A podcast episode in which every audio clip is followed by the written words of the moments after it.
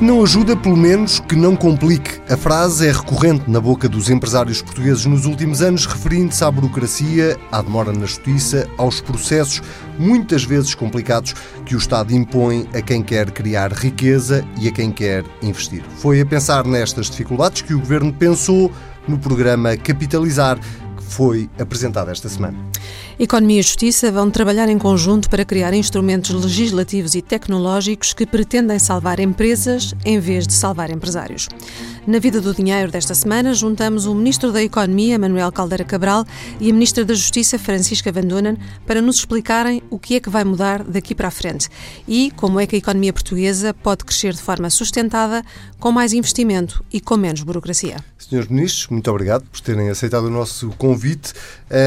O nome é pomposo, programa Capitalizar, uh, uh, e quando estávamos a preparar esta entrevista lembrámos que uh, se a economia portuguesa, ou o crescimento da economia portuguesa dependesse do, da quantidade de programas e de nomes que já foram criados nos últimos anos, provavelmente não estaríamos a crescer 1,4, estaríamos a crescer 10% ao ano, 15% ao ano. a pergunta é simples, e brincadeiras à parte. O que é que muda, eh, de facto, o que é que faz a diferença deste programa Capitalizar relativamente a todas as outras tentativas que o Estado tem feito ao longo dos anos para desburocratizar a economia portuguesa? Sr. Ministro da Economia, comece por si. Eu penso que uh, o, a diferença do, do, programa Capitalizar foi um programa que foi pensado uh, e conversado e discutido com um conjunto muito amplo de agentes e é um programa que o, o que estamos a lançar neste momento são as medidas de reestruturação empresarial, que é um dos eixos desse programa. Esse programa tem cinco eixos. Já lançámos uma série de medidas uh, ao nível uh, fiscal, uh, por exemplo, muitas foram concretizadas no, no, no Orçamento de Estado. Eh, lançámos também medidas de financiamento e as linhas capitalizadas estão já disponíveis nos bancos e todos os dias os empresários podem aceder a elas e muitos empresários de facto estão a aceder a estas linhas. Portanto, é um programa que tem um aspecto de facilitar o financiamento às empresas, mas o que se percebeu foi que o problema das empresas não era só. Não se resume uh, a isso. Uh, problemas de acesso ao financiamento. Esses problemas existem, mas há outras empresas que o que têm é um financiamento excessivamente centrado no financiamento bancário e daí as medidas fiscais eh, serem medidas que incentivam as empresas a financiarem-se mais por capitais próprios e menos eh, pelo crédito bancário. E neste momento há um outro tipo de empresas que são empresas que estão em dificuldades e há muitas empresas que estão em dificuldades porque de facto tivemos uma crise, uma crise que se prolongou durante uh, bastantes anos com um ajustamento bastante difícil e houve empresas que, em muitos casos, fizeram investimentos que lhes pareceram interessantes em 2008 ou 2009, mas que, quando esses investimentos entraram no mercado e deviam dar mais rendimento às empresas, eh, eh, encontraram um mercado em queda, uma economia estagnada e a não crescer e tiveram problemas porque ficaram com uma dívida sem ter o retorno dos investimentos de forma imediata como esperavam. O que é importante neste programa é pensar que muitas destas empresas são empresas economicamente viáveis, que estão uh, a operar e que conseguem uh, gerar margens brutas razoáveis.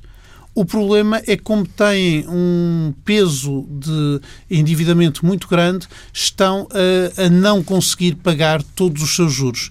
Nesta situação, o que é mais interessante é que credores e devedores se entendam, porque se os devedores eh, colocarem um peso muito grande de juros sobre estas empresas, são empresas que, sendo economicamente viáveis e que se calhar até conseguiam pagar dois terços ou metade daquela dívida, quando se tentar que elas paguem toda a dívida, estas empresas vão lentamente uh, ir até uma situação de insolvência. E o que queremos com este programa é atuar mais cedo para salvar mais valor económico quando se perde uma empresa e quando uma empresa vai para a insolvência perde-se toda a carteira de clientes, perde-se toda a formação que se deu aos trabalhadores, perde-se todo um, um trabalho de equipa que demorou muito tempo a formar, perde-se muito valor. E nas empresas que de facto têm um modelo de negócio que não é viável, não vale a pena estar a pensar que podem ser reestruturadas. Mas noutras empresas que são, eh, se separarmos a parte do endividamento da parte do funcionamento corrente, gera um valor económico positivo. É, na maior parte dos casos, mais interessante salvar a empresa reestruturando a dívida, no sentido de alargando os prazos, abatendo uma parte da dívida e é essa negociação com os credores que esta nova legislação quer facilitar. Quer facilitar para que as empresas mais rapidamente resolvam o problema, em vez de o problema arrastar-se e depois a insolvência ser a única solução, quer resolver também no sentido de incentivar as empresas a mais cedo recorrerem a, a, a mecanismos de resolução a, destes problemas para que não tenham que resolver, recorrer a estes mecanismos apenas tarde demais. E, nesse caso, depois há um problema económico de perda de valor, há um problema para os credores que acabam por recuperar uma parte muito pequena dos seus créditos, mas há principalmente um problema social de desemprego, de perda de postos de trabalho e isso é um problema que a nós uh, nos interessa e é um problema grave para a economia portuguesa. É, é nesse sentido ganhar, que estamos a trabalhar. Senhora Ministra da Justiça, a Justiça é muitas vezes acusada de ser um obstáculo ao crescimento, a este crescimento económico que, de que o país precisa. Este eixo que está agora a ser preparado entre o Ministério da Justiça e o Ministério da Economia poderá ser uma forma também de alterar esse processo pesado, burocrático de que os empresários tanto se queixam? Eh, pode sim. Permitam-me, muito obrigada desde logo, permitam-me antes disso que diga, que accentuo aqui uma coisa que, eh, na linha do que veio, foi dito pelo Sr. Ministro da Economia, colega Ministro da Economia.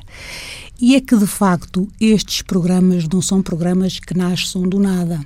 Eh, obviamente, estes programas têm a ver com um histórico e com uma experiência adquirida e com a avaliação da experiência adquirida.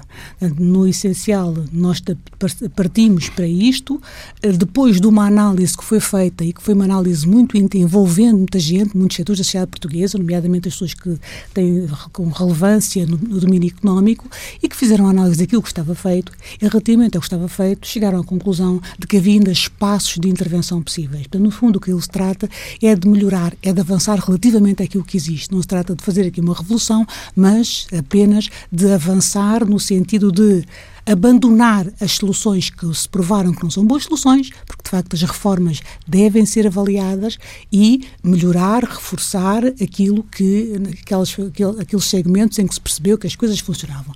Quanto a esta questão justiça e economia, eu queria dizer o seguinte: é verdade que quer a literatura económica, quer até as instituições que apoiaram Portugal no programa de resgate apontam a lentidão da justiça como um fator de entrave ao crescimento crescimento da economia e eh, de, de, digamos, de erosão da confiança dos investidores.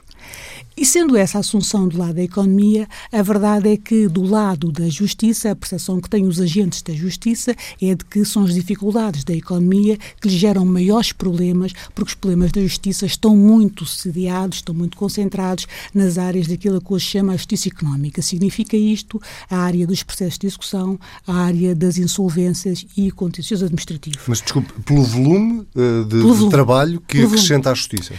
Ora, uh, só é para dizer uma coisa, neste momento, uh, num total, no ano passado, no final do ano passado, num total de 1 milhão e 300 mil processos no global, uh, cerca de 790 mil eram execuções. Portanto, para lhes dar, portanto, as execuções representam 70% do total dos processos pendentes em Portugal. Portanto, isso dá uma ideia do esmagamento do sistema da, da parte das execuções.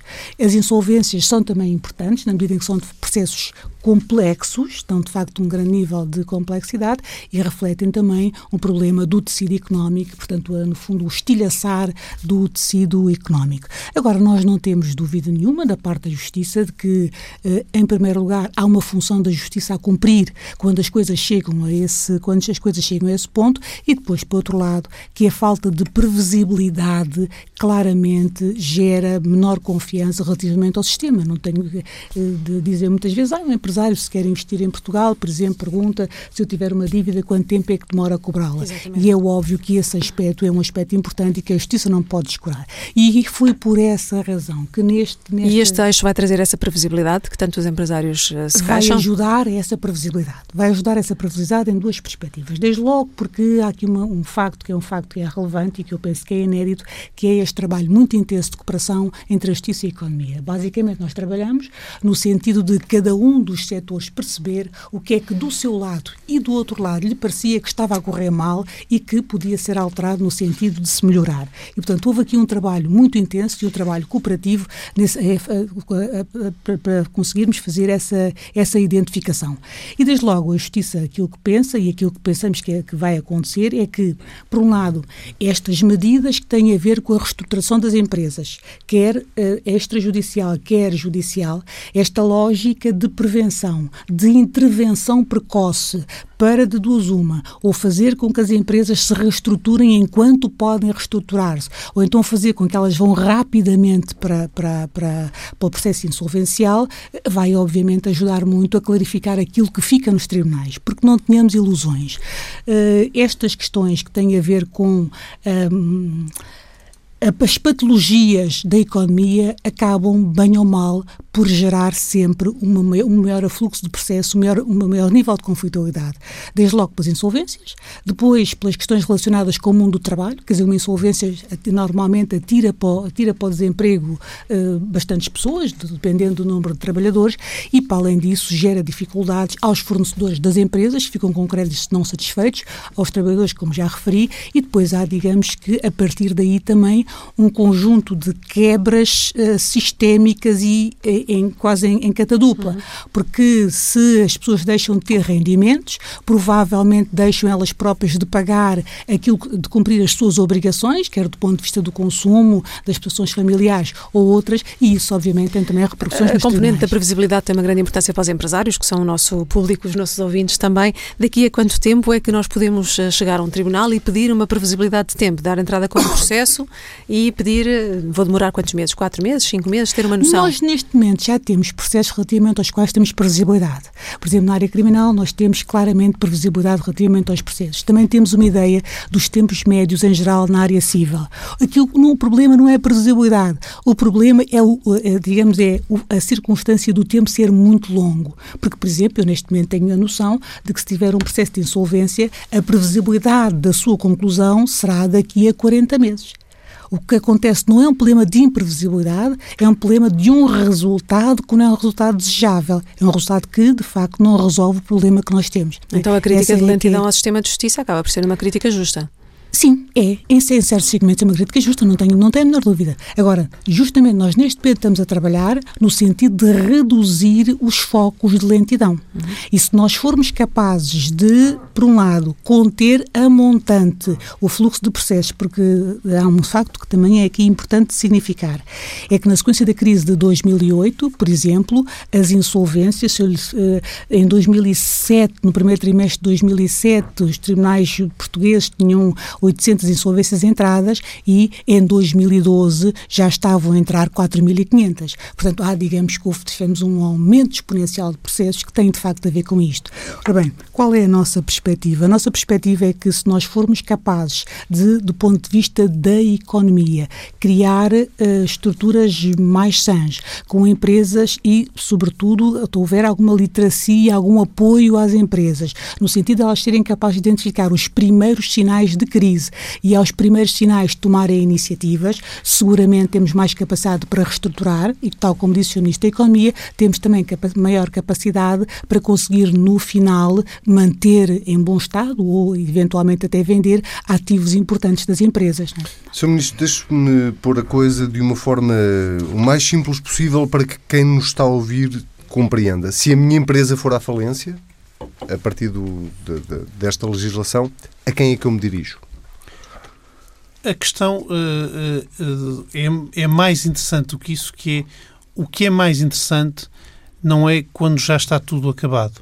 O que é mais interessante se é se, a sua, se a sua uh, é empresa estiver numa situação económica difícil, com esta nova legislação vai poder abordar os, os seus credores e propor, por exemplo, a conversão de créditos em capital. Mas quando diz abordar os meus credores... Abordar os seus credores. Bato à porta de quem? Dos credores. Não é a sua nem a da senhora Ministra, com Não, certeza. dos mas... próprios credores. Os credores uh, que, que, que, lhe batem à porta, eventualmente... Normalmente é o contrário, pode... são os credores que vêm, não é? Manel, pode bater à porta do, do IAPME e arranja um mediador de crédito. Exatamente, é? por exemplo. E desde logo esse mediador uh, vai apoiá-lo na, na compreensão do estado da sua empresa e fazê-lo perceber que caminhos é que pode caminhos é que pode é que pode escolher no sentido de reestruturar, porque em princípio a lógica é a reestruturação.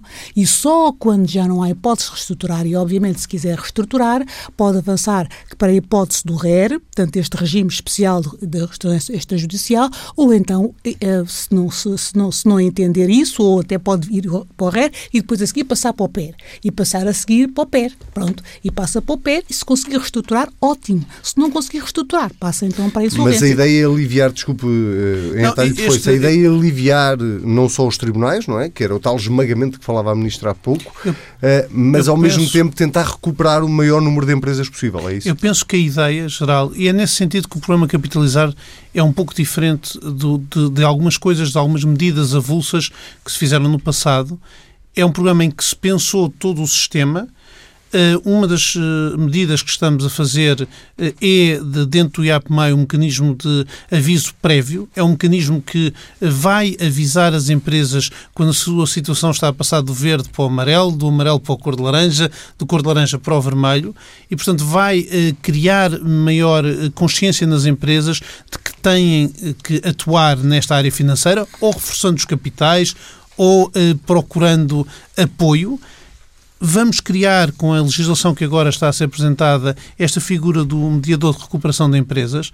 E é uma figura muito importante. Mas é uma, é uma figura... de cobrador do FRAC que. Não, não, é exatamente o contrário. É exatamente o contrário. Esta, eh, esta figura, esta, estas pessoas, são pessoas que vão atuar do lado do devedor, têm independência face ao devedor e isso é importante para terem credibilidade junto uh, dos credores, junto, por exemplo, é da banca. ao administrador uh, judicial? Não, não é diferente. É diferente. Uh, esta figura, primeira empresa não precisa de pedir insolvência ou pedir sequer um PER, pode pedir o apoio desta pessoa e esta pessoa o que vai fazer é primeiro fazer um diagnóstico eh, da situação da empresa mais concreto e em muitas pequenas e médias empresas eh, por vezes falta esse diagnóstico para haver uma consciência do que é que a empresa precisa de fazer. Depois vai com os próprios uh, donos da empresa, ver diferentes soluções. Se houver soluções de capitalização em que os próprios sócios possam uh, colocar capital ou possam encontrar novos sócios que coloquem capital, essa será uma solução possível. Se essa solução não estiver em cima da mesa, vai uh, negociar com os credores, mas estamos a falar, vai negociar levando aos credores toda a informação com uma credibilidade que uma pessoa com alguma independência face à empresa tem, mas vai também conhecendo os mecanismos que os credores têm, estamos a falar de pessoas que têm que ter um mínimo de 7 a 10 anos de experiência como mínimo uh, uh, e, portanto... Mas de onde é que elas vêm, Sr. Ministro? Quem pessoas, são essas pessoas? São gestores? São não, economistas? Estas, são... estas pessoas são gestores ou economistas ou pessoas com muita experiência acumulada nestas áreas de gestão financeira, de gestão vem do de IAPMEI, vem do Estado? Eh, não, uh, têm que se credenciar junto do IAPMEI, mas são, são pessoas, são economistas, são gestores, são, uh, podem ser juristas se tiverem experiência de facto em processos desta natureza. O que são é pessoas que podem ajudar as empresas. Muitas vezes as empresas vão negociar com a banca, primeiro já vão tarde demais e, e, muitas vezes vão negociar sem levarem uma informação bem organizada da empresa, sem levarem eh, tudo o que necessitam e sem conhecerem também quais são os mecanismos que a banca tem para reestruturar as suas dívidas. E quem diz a banca diz às vezes com os próprios fornecedores.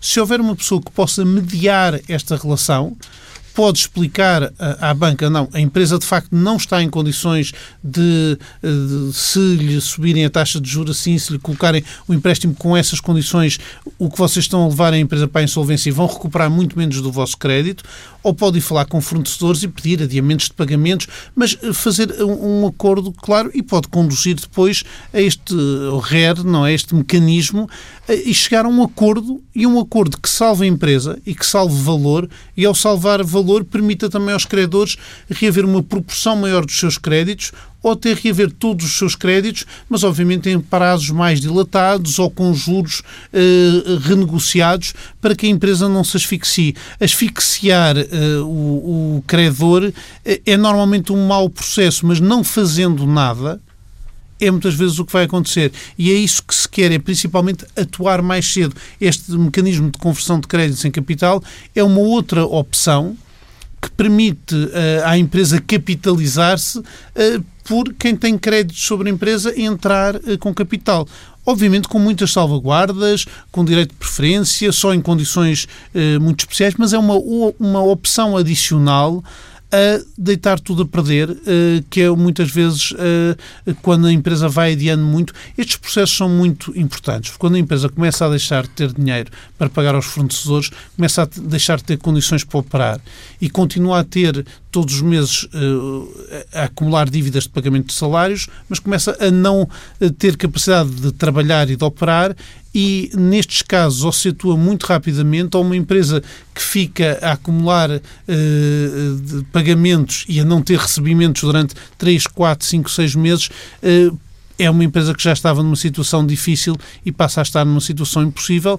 E quando se vai recuperar os salvados, não é? As máquinas, que têm um valor importante para a empresa, mas que vendidas em segunda mão podem não ter valor nenhum, quando se vai recuperar, eh, pode-se estar a recuperar uma parte muito pequena dos créditos e por isso é que chegar a um acordo e ter um mediador que ajude a que esse acordo funcione e possa acontecer e que torne mais rápido esse acordo é muito importante. E, infelizmente, muitas vezes as empresas não têm dentro delas. Certamente muitos credores estão a ouvir-nos e dentro deste teste estratégico que estivemos aqui a ler em detalhe, o Governo promete que os credores precisamente vão receber mais rápido e vão receber mais no final destes processos. e certamente os que nos estão a ouvir vão perguntar como é que o Governo pode prometer isso. Só com este eixo estratégico isso é possível de prometer?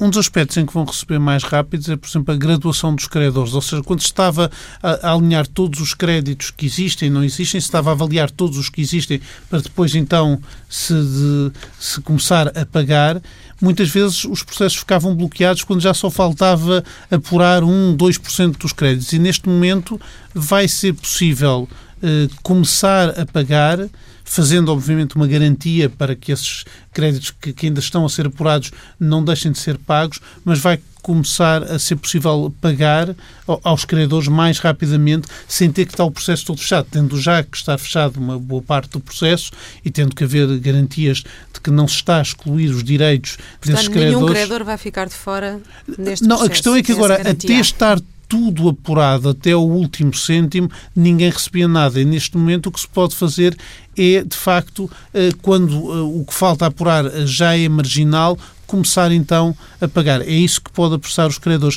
Mas eu penso que os credores vão receber mais e vão recuperar uma parte maior das suas dívidas principalmente se conseguirmos salvar mais empresas. Quando salvamos mais empresas, salvamos mais valor. E quando salvamos mais valor, isso é bom para a economia portuguesa, é bom para o, para o emprego e para os trabalhadores e é bom também para os credores, porque os credores, eh, nos casos em que se deixa tudo chegar até ao fim, em que se degrada totalmente o valor da empresa, acabam por recuperar muito pouco dos seus créditos. Nós, Bom, neste momento, temos uma, uma margem de 7% de recuperação, não é? Sr. Ministro, é deixe-me. Não sei se, se a pergunta uh, tem resposta fácil, mas tendo em conta aquilo que já disse aqui nesta entrevista, uh, em relação ao peso que, que, este tipo de processos têm na, na, justiça, no sistema de justiça atualmente, o que é que sobra para os tribunais, uh, tendo em conta estas alterações legislativas? O que é que vai parar de facto aos tribunais e em que medida ou em quanto é que espera aliviar esse peso uh, que neste momento os processos deste género têm na, na, nos tribunais portugueses? Ora bem, relativamente aos tribunais, nós temos estas duas componentes. A componente, digamos, externa da melhoria do ambiente económico, assim se pode dizer, o que obviamente vai reduzir o caudal de processos que vão fluir ao tribunal. Mas tem alguma depois, estimativa em quanto é que pode reduzir? Uh, não. Fizeram não, não essas é contas? Não, não é possível fazer uma estimativa assim em abstrato. Nós aquilo que podemos dizer é que eh, nos últimos, no último ano e nos últimos anos tem havido uma descida crescente das entradas de execuções e de insolvências, e nomeadamente que o volume... Desculpe uma descida crescente de entradas de insolvências. Dos 700 mil de que falava há, há sim, pouco? Sim, sim. Por exemplo, de, de, entre o terceiro trimestre de 2015 e o terceiro trimestre de 2016, o volume de insolvências reduziu-se em 25%. No mesmo período, o volume de execuções reduziu-se em 10%. Pronto. Se nós, se nós considerarmos que isto corresponde à melhoria do ambiente económico e se admitirmos que isto, que as medidas que estão agora a ser tomadas vão justamente reforçar essa melhoria e melhorar a capacidade de atuação das empresas no mercado, eh, obviamente, não sei se é possível em termos económicos fazer essa extrapolação, mas esses dados, esses dois indicadores, são indicadores que temos e são indicadores que apontam no sentido de que a melhoria da situação económica pode efetivamente permitir alterações significativas no que diz respeito à pendência processual.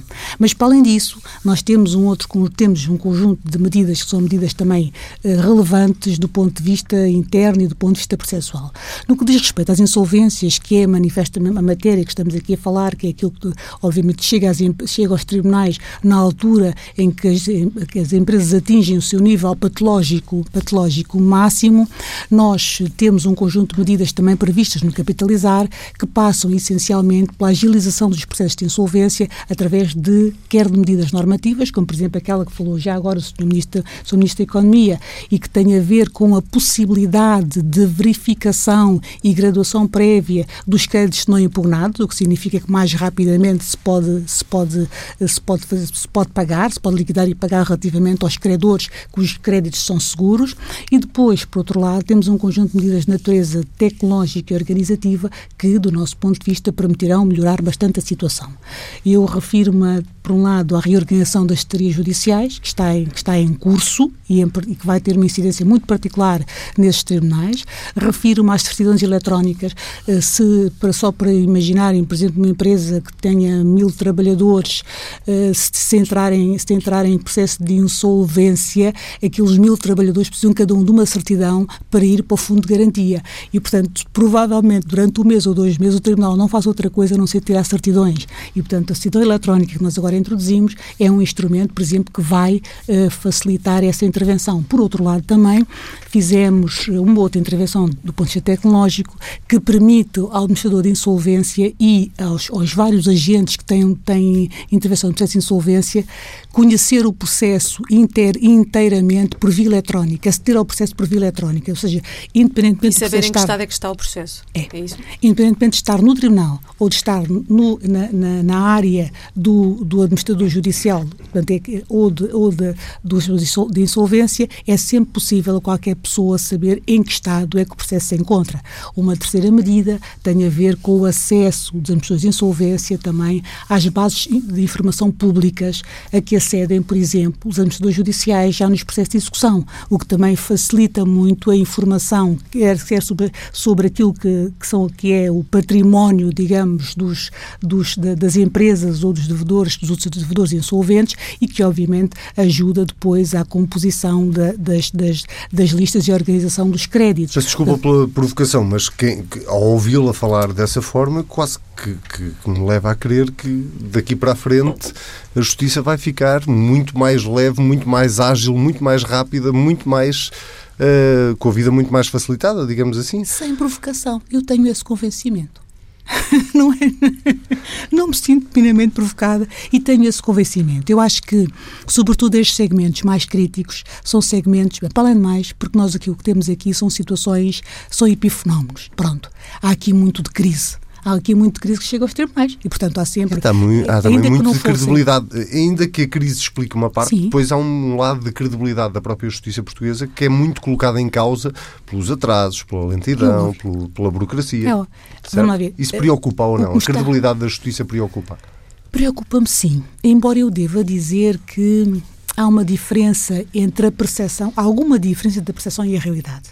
Pronto. Qual é a diferença? A grande diferença é esta: é que nós, neste momento, no que diz respeito à justiça civil, temos problemas e temos problemas efetivamente nestas áreas que são as execuções, as insolvências e temos também problemas na justiça administrativa, que é outra área de que não se fala.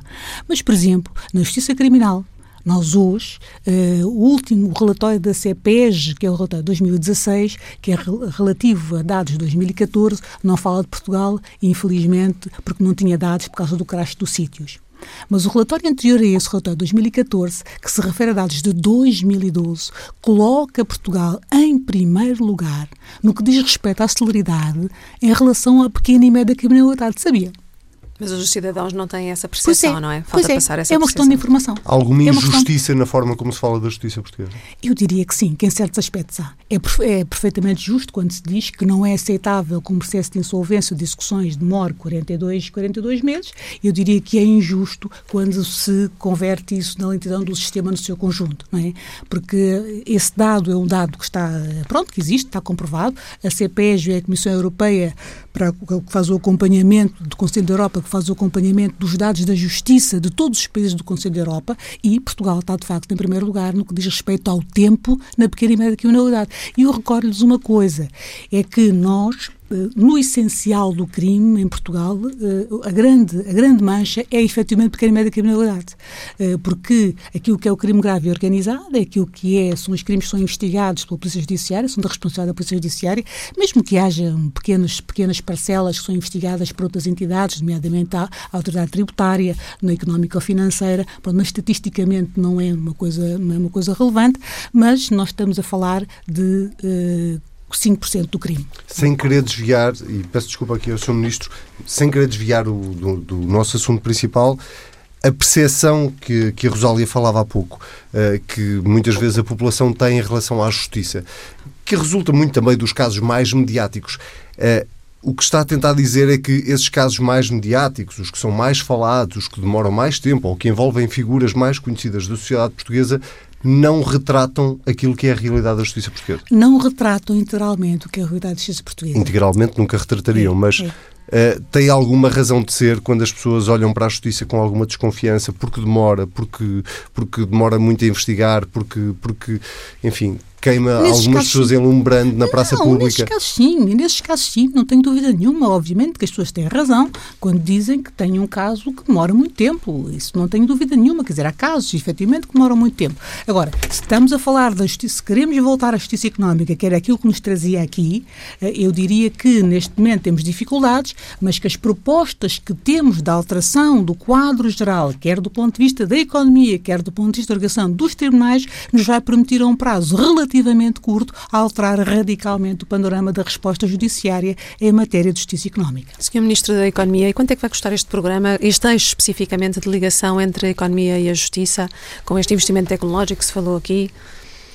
Eu, eu penso que o, o, as medidas que estamos a apresentar uh, neste momento são medidas de caráter legislativo e são medidas com um custo uh, muito limitado. Têm custos ao nível eh, de implementação informática, algumas medidas uh, que vão obrigar o IAPMEI a dar resposta e, nesse sentido, terão custos na utilização de pessoal e, outros custos associados a alguns pagamentos que estão aqui previstos, mas estas medidas não têm um volume de custos muito assinalável. E se puderem realmente salvar mais empresas, vão-se pagar centenas de vezes a si próprias com o que vão gerar de receita fiscal, com o que vão gerar uh, de manutenção de postos de trabalho, portanto, pagamentos à segurança social. Eu, eu parece-me que, neste caso, uh, o, o, que, o que eu salientava aqui é, no programa Capitalizar, pensou-se toda a estrutura de uma forma uh, integrada. Pensou-se nas várias questões que afetam as empresas, porque uh, a reestruturação empresarial é muito importante, mas é muito importante atuar mais cedo. E pegando nas suas palavras, quantas empresas é que espera recuperar ao fim deste. quando o projeto eu, estiver, eu penso, enfim, em maturidade? Eu penso que, eu penso que de, de, o que estamos a falar são de vários mecanismos e o que estamos a falar é, é destes mecanismos poderem ser aplicados a dezenas de milhares de empresas nos próximos anos. Se forem aplicados a menos empresas, porque a melhoria das condições económicas puder retirar muitas destas empresas da necessidade de qualquer um destes mecanismos, muito bem. Agora, o que eu espero é que mais empresas possam, através da conversão de créditos em capital, através destes mecanismos voluntários e extrajudiciais como o RER, eh, poderem evitar eh, entrar no SPER ou na insolvência. Mas o que eu espero também, e é isso que queremos, é que cada empresa entre exatamente num mecanismo que mais se adequa à sua situação, porque essa uh, escolha e, esse, e haver diferentes instrumentos é o haver diferentes é um caso, instrumentos é? para cada caso uh, que vai permitir uma melhor probabilidade de recuperação de créditos. Queria salientar aqui que esta questão de ser integrada é muito importante, porque é muito importante integrar estas questões legais uh, de permitir mecanismos mais céleres de recuperação das empresas com os mecanismos fiscais e com os mecanismos de financiamento. Recuperar uma empresa e depois deixá-la sem ter capacidade de investir eh, também não teria grande utilidade. E é interessante também neste, neste programa Capitalizar que há medidas de recuperação empresarial, mas há muitas outras medidas para as empresas que estão saudáveis e que querem crescer e que querem investir, terem financiamento e terem incentivos a financiarem-se mais por capital para exatamente os seus projetos, mesmo que não corram logo tão bem como elas estão à espera, não entrarem nestes, eh, nestes mecanismos e, e a senhora Ministra da Justiça tem uma meta uma também para alcançar uma, com este uma projeto? Nota, uma nota só, pessoas singulares. Nós estamos aqui a falar muito de, de, pessoas coletivas. Há um aspecto que é importante nesta, nesta intervenção, que é, havia dúvidas sobre se se aplicavam também a pessoas singulares, havia já uma jurisprudência que entendia que não, e neste momento nós alteramos, a proposta que fazemos de alteração é no sentido de criarmos um sistema autónomo para as pessoas singulares. Isto porque nós, neste momento, do ponto de vista das insolvências, 70% das insolvências pendentes são de pessoas singulares. E temos um problema. Estamos a falar de quantas pessoas? Uh, 4 mil, neste momento, neste momento os pendentes são 800 e tal processos e 70% desses processos referem-se a pessoas singulares. Pronto. Portanto, e, também é muito daí, o retrato da crise económica. Também é o retrato da crise. É o retrato da crise e é também já um retrato de uma outra coisa, de uma, de uma certa retoma que envolve sobre, sobre endividamento das famílias. Uhum.